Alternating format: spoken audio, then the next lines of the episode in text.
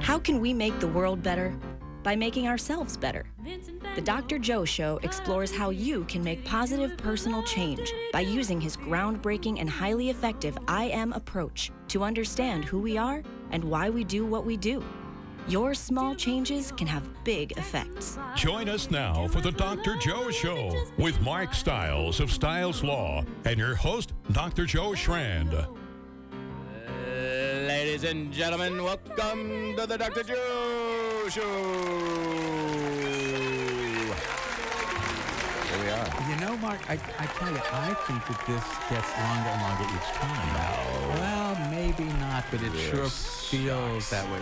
No, it's fantastic. Your breath control, the vibrato that's It's repetition, Dr. Joe. It's, repetition. You know, the more we do, the better we get, right? It- it's Isn't so true.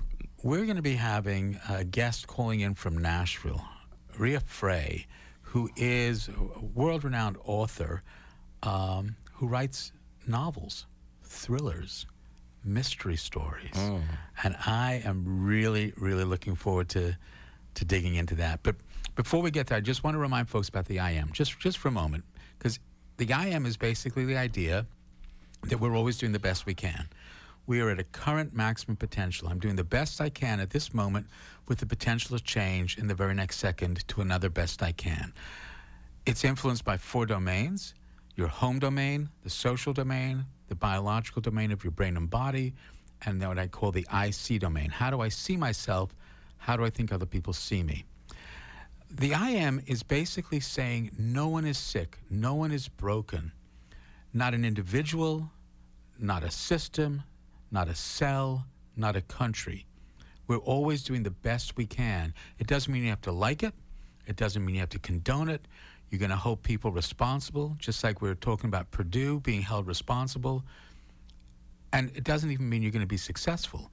And I think people need to come up with their own definition of success. What does success mean to you? But instead of judging ourselves and other people as less than and broken, let's look again at why we do what we do based on the influence of the domains. And think about the words look again, again, look, again to repeat something, look like a spectator. The I am is saying let's respect why we do what we do. Respect is what leads to value, which is what everybody wants. And I just want to spend a moment talking about why value is so important. And I think this is why. Because a million years ago, two million, three million, when we were evolving as a species, we weren't the biggest animal, the fastest, or the strongest. We were these small, isolated mammals scurrying around, hoping not to be lunch. The beginning of humanity, we were prey. We were not the predator. We were the prey. And then we formed these small social groups. We began to come together as small communities. We began to come together as families, as groups that identified with each other as tribes. And because we were part of a group, that's when our, our ability to survive just exploded. Our survival potential exploded, and human beings are now everywhere. But here's why value is so important. Because to remain part of that group, to remain part of that group where you can access that protection, you have to contribute something. You have to have value. And that's why every person you've ever met really needs to be valued by someone else because it is a part of how they survive. That is what connection is. That is what relationships are. It's being in a relationship where you feel valued by someone else. Your limbic system, that emotional part of your brain, can calm down and you can actually begin activating your prefrontal cortex, the thinking part, and planning. What do I need to do next so I can retain my value? Respect is what leads to value, and value what leads to trust. And with trust, you can do all sorts of things. You can explore things. You can be creative. You can try things. You can make mistakes. And you know you're not going to be judged as less than and broken with less value and booted out of the group. That's what the IM is, is offering to people. It's offering a way for you to feel valued to yourself. And then you can also remind other people of their value. And every time you remind someone of their value, you increase your own value. So that's that's really why the I am I think is so powerful for people. Because when you can begin really understanding why you do what you do, you can change things. How are you meant to change things and move towards your own personal definition of success if you don't know why you're doing what you're doing? How can you do that? So that's what I'm trying to hope, you know, people will will really begin embracing the I am approach. This is who I am. I am doing the best I can, but I have the potential to change. Always to change. And the I am becomes a roadmap to that change. And that's what we're doing. And what's cool is it, it influences everything. It is involved in everything. Because the four domains interconnect, a small change can have a big effect. You don't need to change everything. And because everyone has an I am, and they're interested in you, and you can help someone feel valuable, you control no one, you influence everyone. You get to choose the kind of influence you want to be. Rea Frey, are you on the line? Rea Frey is, though I am in the mountains, and I'm hoping you can hear me because I have like the worst reception on earth. Oh, we can hear you. It's so great. I'm so glad that you decided to call in on our. Are you on a landline? As am I. Uh, isn't this great? Folks, I just want you to hear that this is what we are really part of. We are still landline bound because some places don't have this Wi-Fi cell connection. So, so welcome. So where? Thank you so much. I am so excited that you are here on the show. Tell us, tell us about your your amazing, amazing. So, your book that's just coming out, right? It's just been released because you're mine. Is that right? Yes, on August 6th. Yes. Congratulations. Tell Thank us. you. Tell us first of all about. Tell us what happens. no, no, no, no, Mark, no. I'm the guy who grabs the thrill and I read the last page and then I start. no. Uh, well, it's it's literally you don't know what the truth is until the last page. So there you go. All right, so I won't do that then. Good. it would ruin it. It would Yeah. ruin it. Yeah. So, so, so tell us a little bit though about um, about you. Let's start with you. Tell us about you. Sure. Um, well, I am an author. I kind of always have been into writing, um, though I took the long way around to write novels. I went to college um, in Columbia for fiction writing, and then I quickly abandoned it to write nonfiction. And I was a journalist um, for several death row cases. Actually, I was a content manager. I was a I was an editor. I wrote for newspapers, magazines, and did all of these other things. But really, really wanted to write novels. So a couple of years ago, I actually sat down and got an idea for my first novel that came out last year called Not Her Daughter, and ended up writing that book in a month. That book Wow. uh, landed me a two book deal and kind of changed changed my life. wait, Um, wait, wait, wait, wait, wait. Hold, hold, on then. Did you say a month? A month, yeah. I'm I'm kind of one of those all in type of people. I tend to be a fast writer, but I got this idea for this book. I was working three jobs at the time and hmm. saw this exchange between a mother and daughter in an airport. And the book is about a woman who kidnaps a five year old to save her from her mother. Hmm. And I saw this mother and daughter in an airport and and was like, I've got to go home and write this book. So I quit two of my three jobs that very week, and I gave myself eight weeks to write the book and wrote it in four weeks. So if people don't like it, that's why.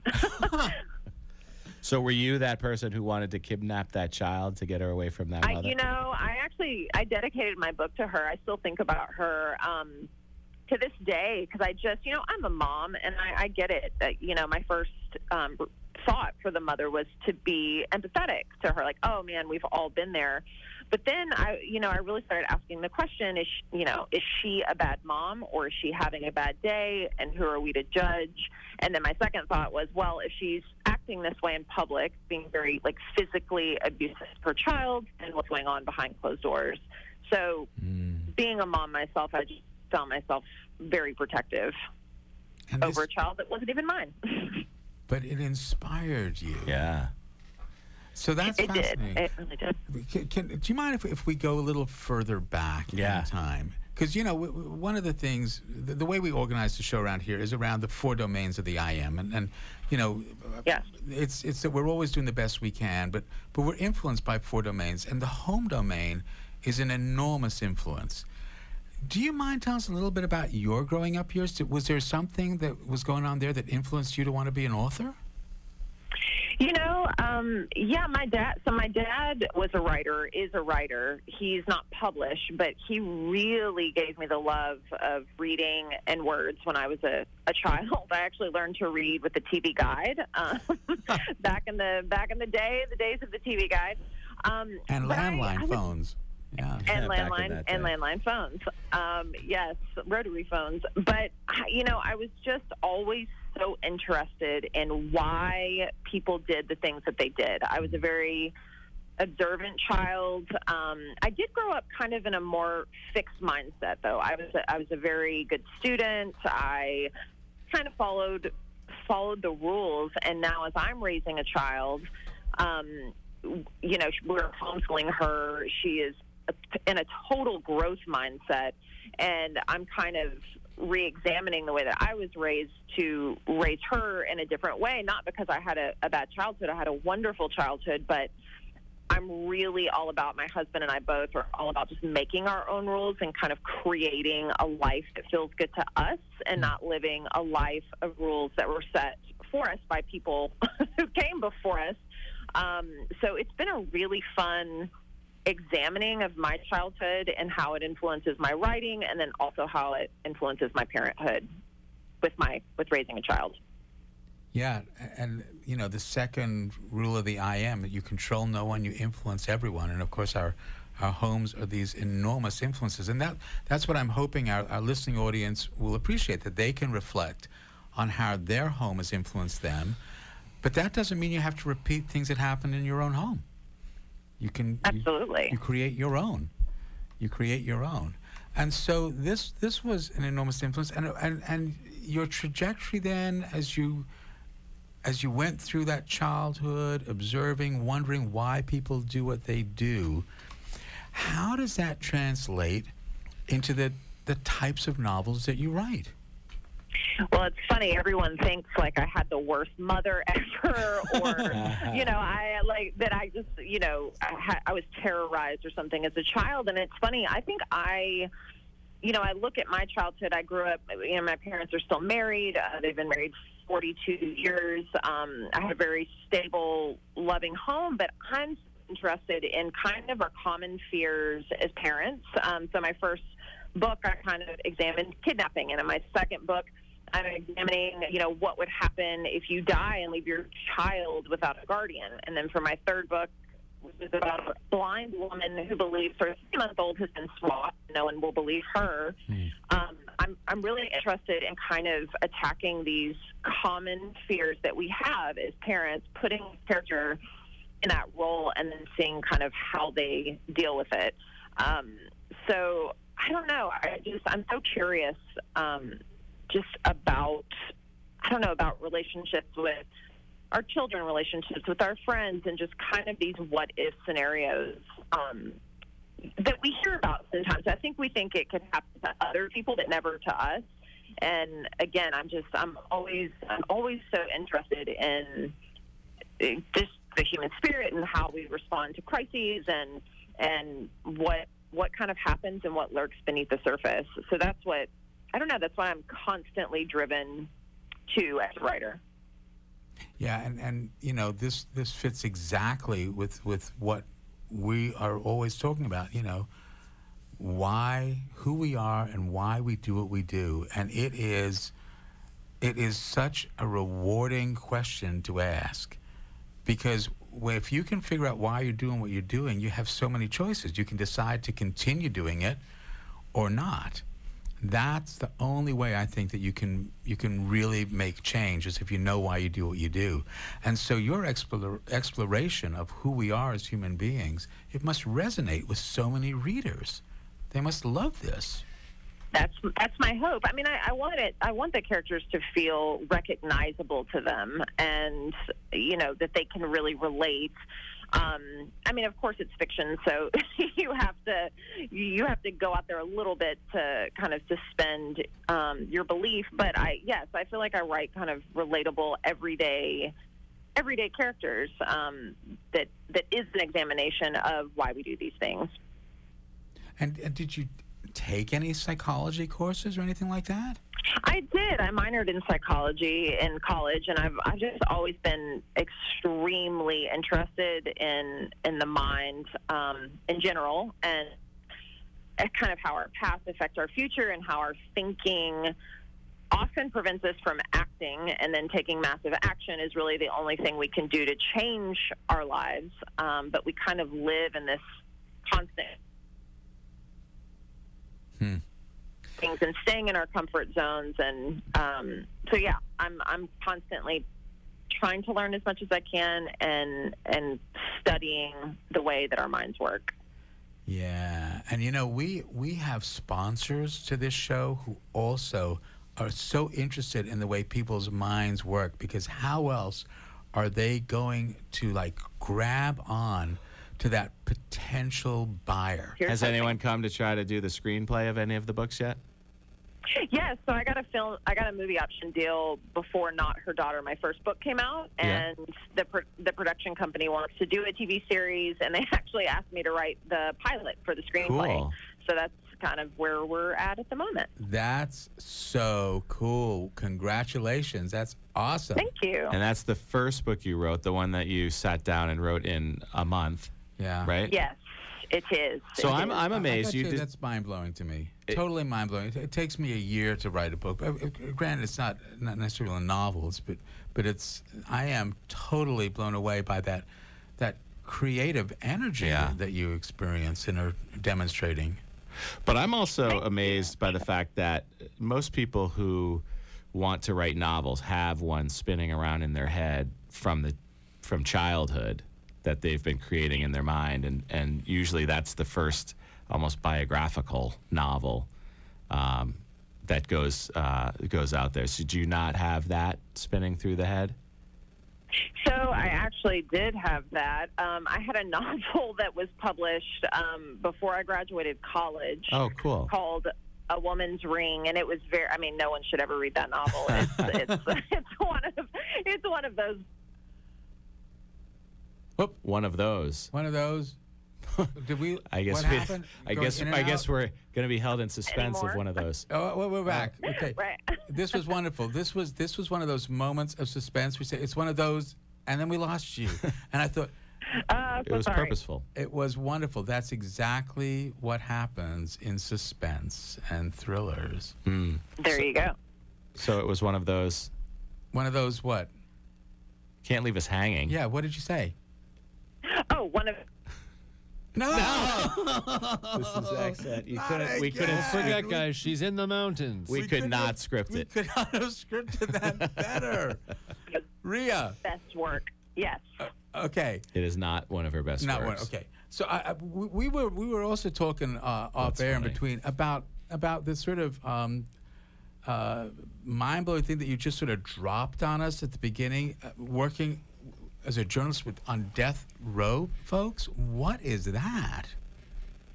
Yeah, so I have always been interested in working with um, kind of innocence projects. I worked with the Illinois Innocence Project. I worked with the Tennessee Coalition to Abolish State Killing, um, and have always loved uh, working with with inmates.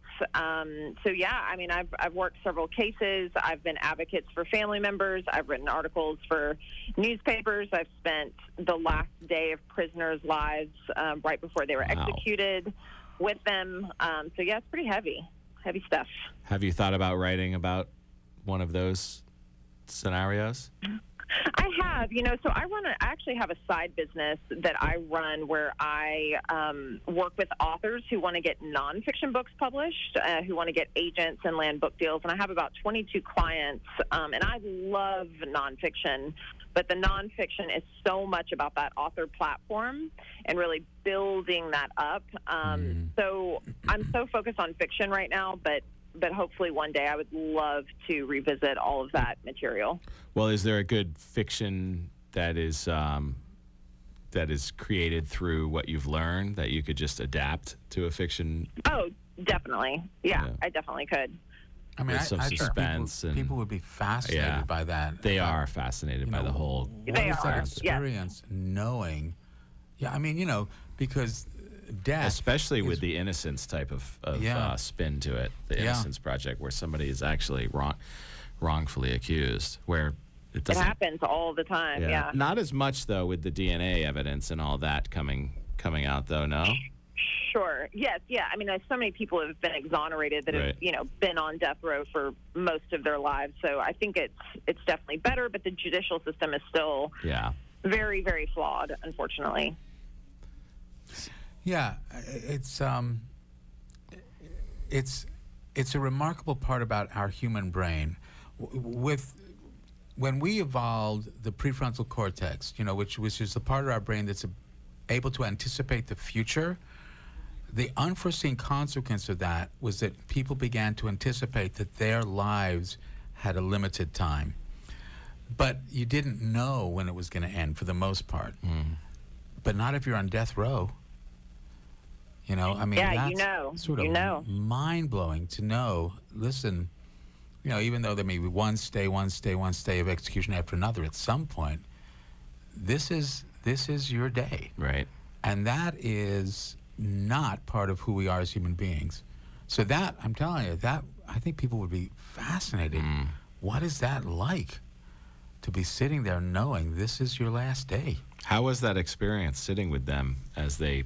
Oh, Closed oh, in it's on it's horrible. I mean, it, it's the most surreal experience to literally say goodbye to someone for the last time, mm. and and then knowing they are walking in to take their last breath. I mean, I don't think anyone can really wrap their minds around that.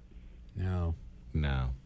Do you think any any of that experience has gone into your passion as a writer?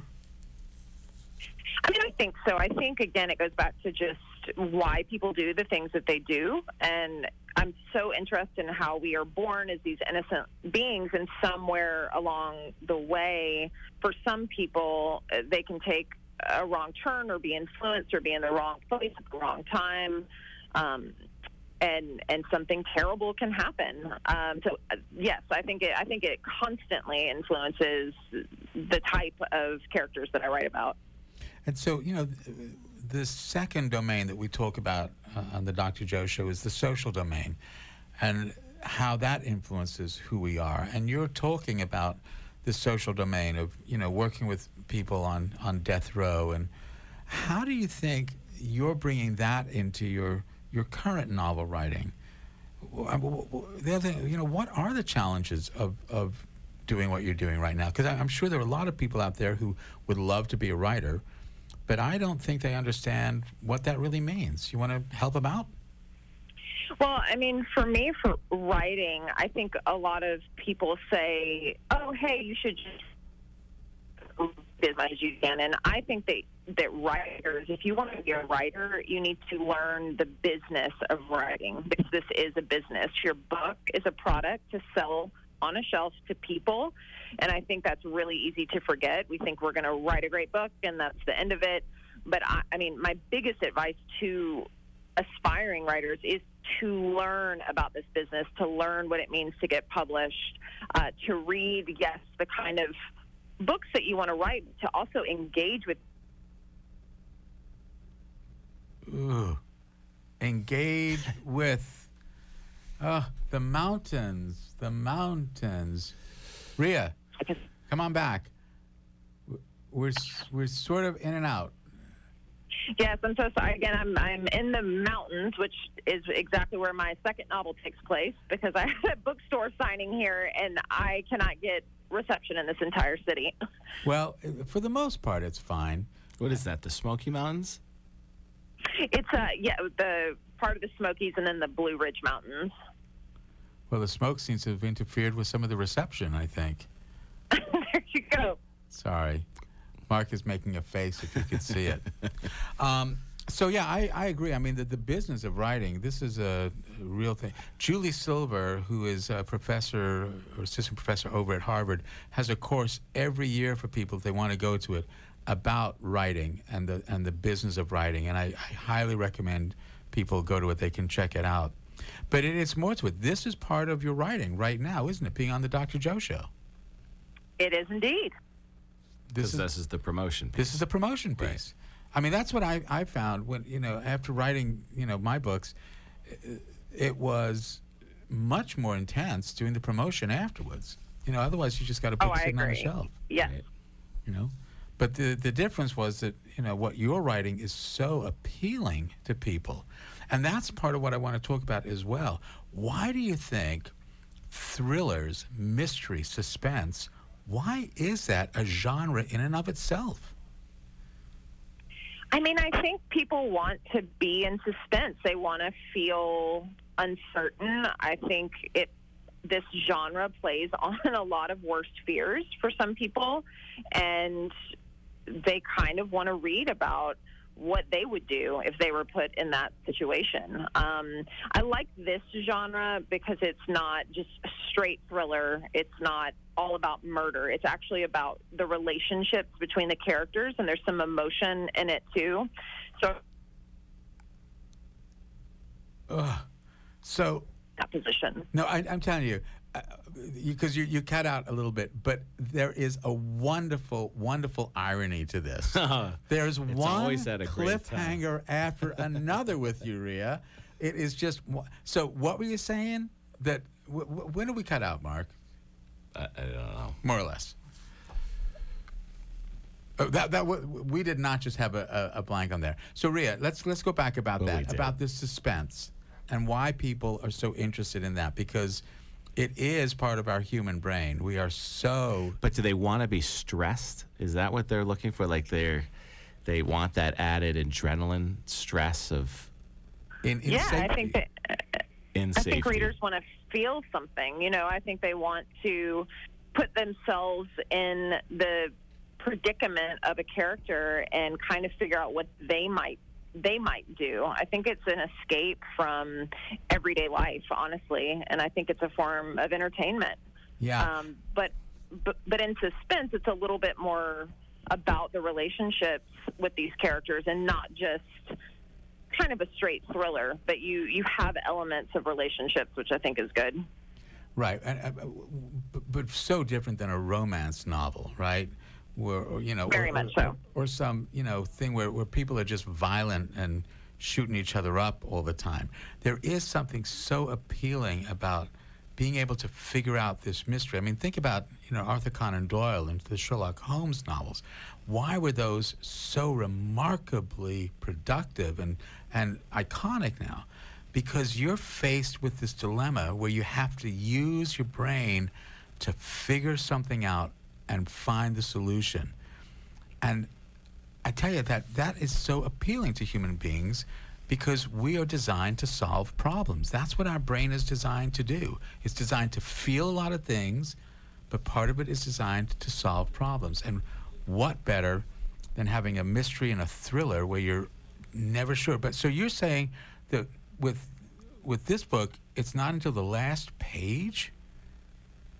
It's literally the last the last couple of pages, um, and I have not had a single reader guess the ending yet, which has been shocking to me. But um, yeah, my goal was when you get through the whole book, kind of knowing the truth. If you went back and read it again, it would almost read like a different book. Interesting. So that was that was hard to construct, but it was it was super fun. It's super twisty, and um, there is a sociopath in the book, so that's kind of where the psychology comes into play. So that was that was interesting, kind of writing from that perspective of one of the characters. Rea, can you tell us a little bit about the plot line uh, of the book? Sure. This is this is a little bit of a, a complex one. It's not like a one-line book, unfortunately. But I always say it's kind of about what happens when four girlfriends head to the mountains for a quick getaway, and one of them dies Uh-oh. and leaves their child motherless. Hmm. Yep, that would certainly capture quite a few people's attention. So are we trying to figure out how she died or how the child is Yes, going to deal? we, it is- the book actually starts with the death. You just don't know who who has died. And then you actually find that out about halfway through. Um, the book is told from three different points of view, Oh, cool. um, three different characters, and they're all hiding something when the book begins. So you kind of all these kind of secrets and paths come to light. And the big takeaway I wanted the reader to have is how well can we ever really trust our friends. Um, so it's just kind of a fun, a fun little, little kind of one one clue after the other, one mystery after the other, one secret after the other, until the shocking conclusion. Wow. And and there's a, a catch line that, that I've heard in, in your uh, pitch statement. What what's the catch line about truth and Yeah. So the the truth will set you free, but the lies will keep you safe. Yeah, isn't that a The lies great- will keep you safe. Yeah, the truth will set you free, but the lies will keep you safe. I think we should spend a couple of minutes talking about that. Where did that come from, Rea?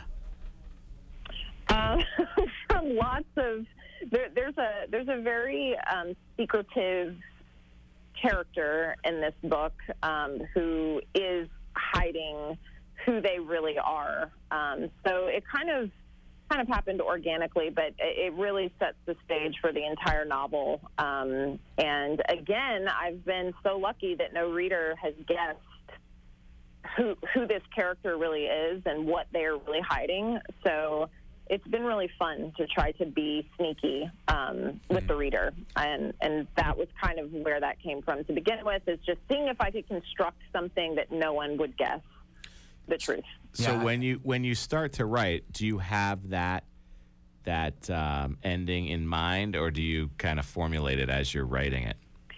You know, this one was very tricky because when I sold the two book deal, I had no idea what the second book was going to be. Yeah. And it started off very differently than where it ended up. So it changed several times. And then I kind of had that aha moment with one of these characters. And then that just kind of took everything to, to where it is now.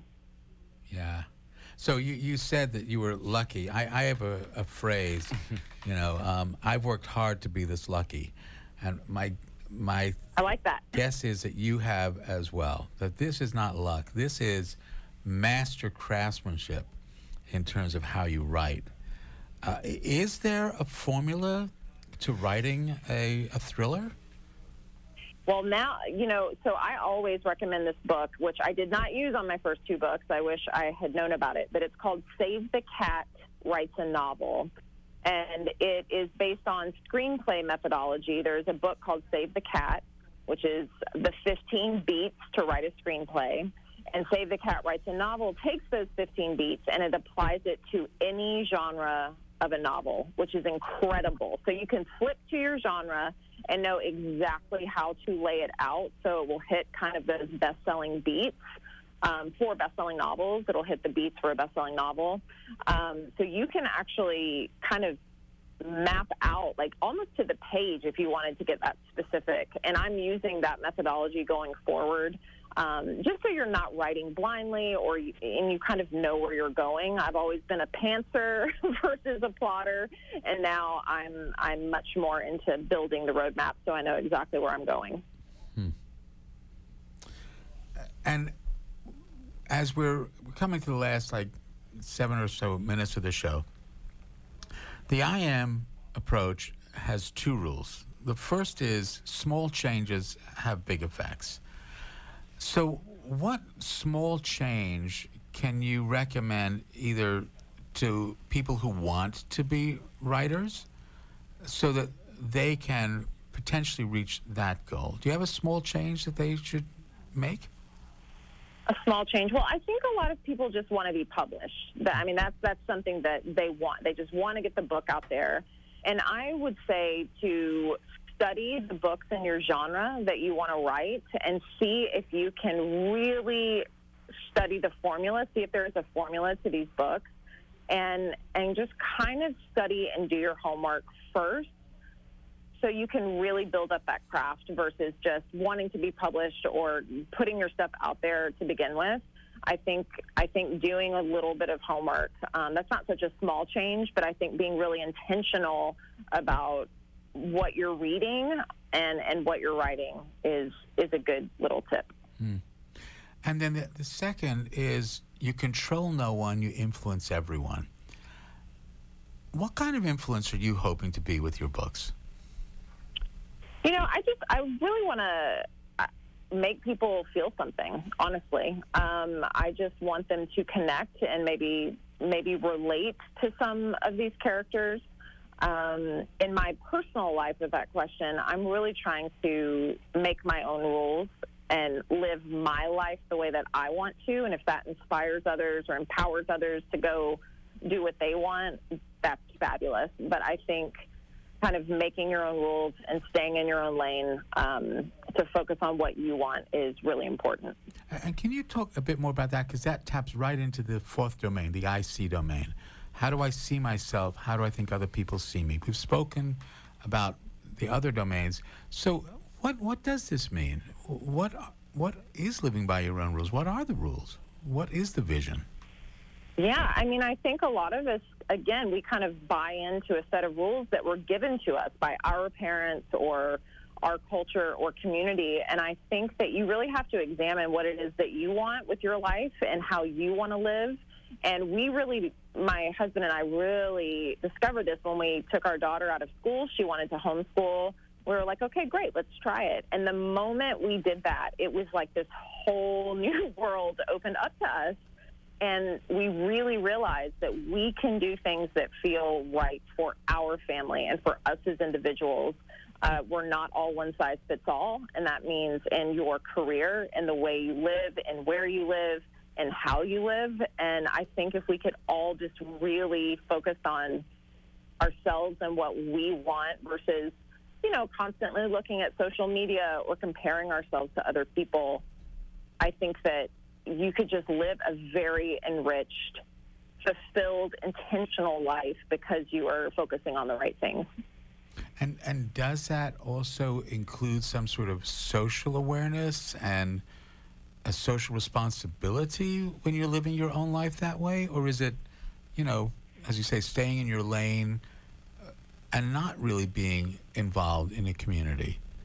I mean, I think community is so important, and you're not always going to be surrounded by like minded individuals. And I, I think that's very important to, to be around people who do challenge the way that you think or feel. But I think if you're doing, if you're living your life to please other people, then you're never going to live a really, truly intentional life for yourself. So I think there's a balance. I think you know, we're all aware of how other people see us, but at the end of the day, what you think of yourself is very important. Um, but of course, community is important. I mean, finding that community where you feel like you belong, but just making sure that you're not living your life to please other people. Yeah, I, I think that's so true, and I, I, think I think one has to be true to oneself. I, I'd like to think that the more you understand who you are the more you can absolutely help other people live the lives that they want to live. I mean, we don't need to absolutely. be in these, in these, silos all the time. And that's part of, of, you know, we haven't really spoken about the biological domain much, but, but we have been alluding to it because this idea of sitting and reading and being immersed in, in a world that you, Rea, create that's a remarkable experience. Mm. I mean, it's it, it's amazing. it's the most amazing thing in the world, especially to have readers. I'm so I mean, writers are nothing without readers. Writers are nothing without that community. And to think about that, like people are sitting around feeling something, whether it's a good emotion or a bad emotion from a story that came from my head or any writer's head is just such an incredible feeling, and it's the most amazing job in the entire world. So, so tell it. We've got just a minute or so. Tell us about that feeling. What is that feeling? Oh, it's it's so it's crazy. I think sometimes I sit back and like, wait, is this really happening? Um, and thanks to social media, again, I'm not a huge social media person, but it has been such a wonderful. Um, it's just been a wonderful thing to have readers constantly, you know, taking photos with with your with my book or you know leaving reviews or reaching out to me personally and it's and you know I do that for for writers too and and books that have really touched me and reaching out to authors. I love how accessible authors are in today's world. I think that is very cool how connected we all are. Um, and again, to inspire someone or to give them some sort of entertainment is is just amazing. Um, so it's a it's a fabulous feeling. Yeah, and that's that's part of controlling no one and influencing everyone. You choose the influence you want to be. How exciting is that? Um, a couple of weeks ago, um, Mark uh, did a Pan Mass bicycle ride, and he was talking about gratitude and the feeling that he had as other people felt gratitude. I wondered, do you experience that when people come up to you and say, "Oh my gosh." yes. I mean, this this is this business is so based on reciprocity and and being grateful and constantly being in gratitude. Again, I am always thanking my readers. I, I mean, it's I'm so in awe that they spend their money on on my books or talk about my books or share that experience. And it's a it's a constant constant constant state of gratitude.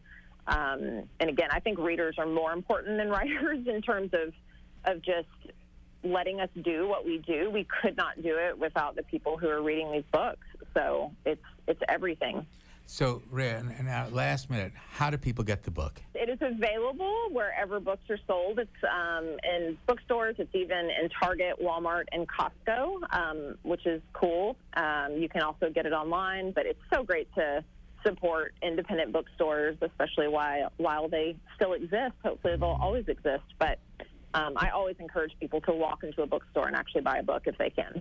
And also, not not her daughter is your other book.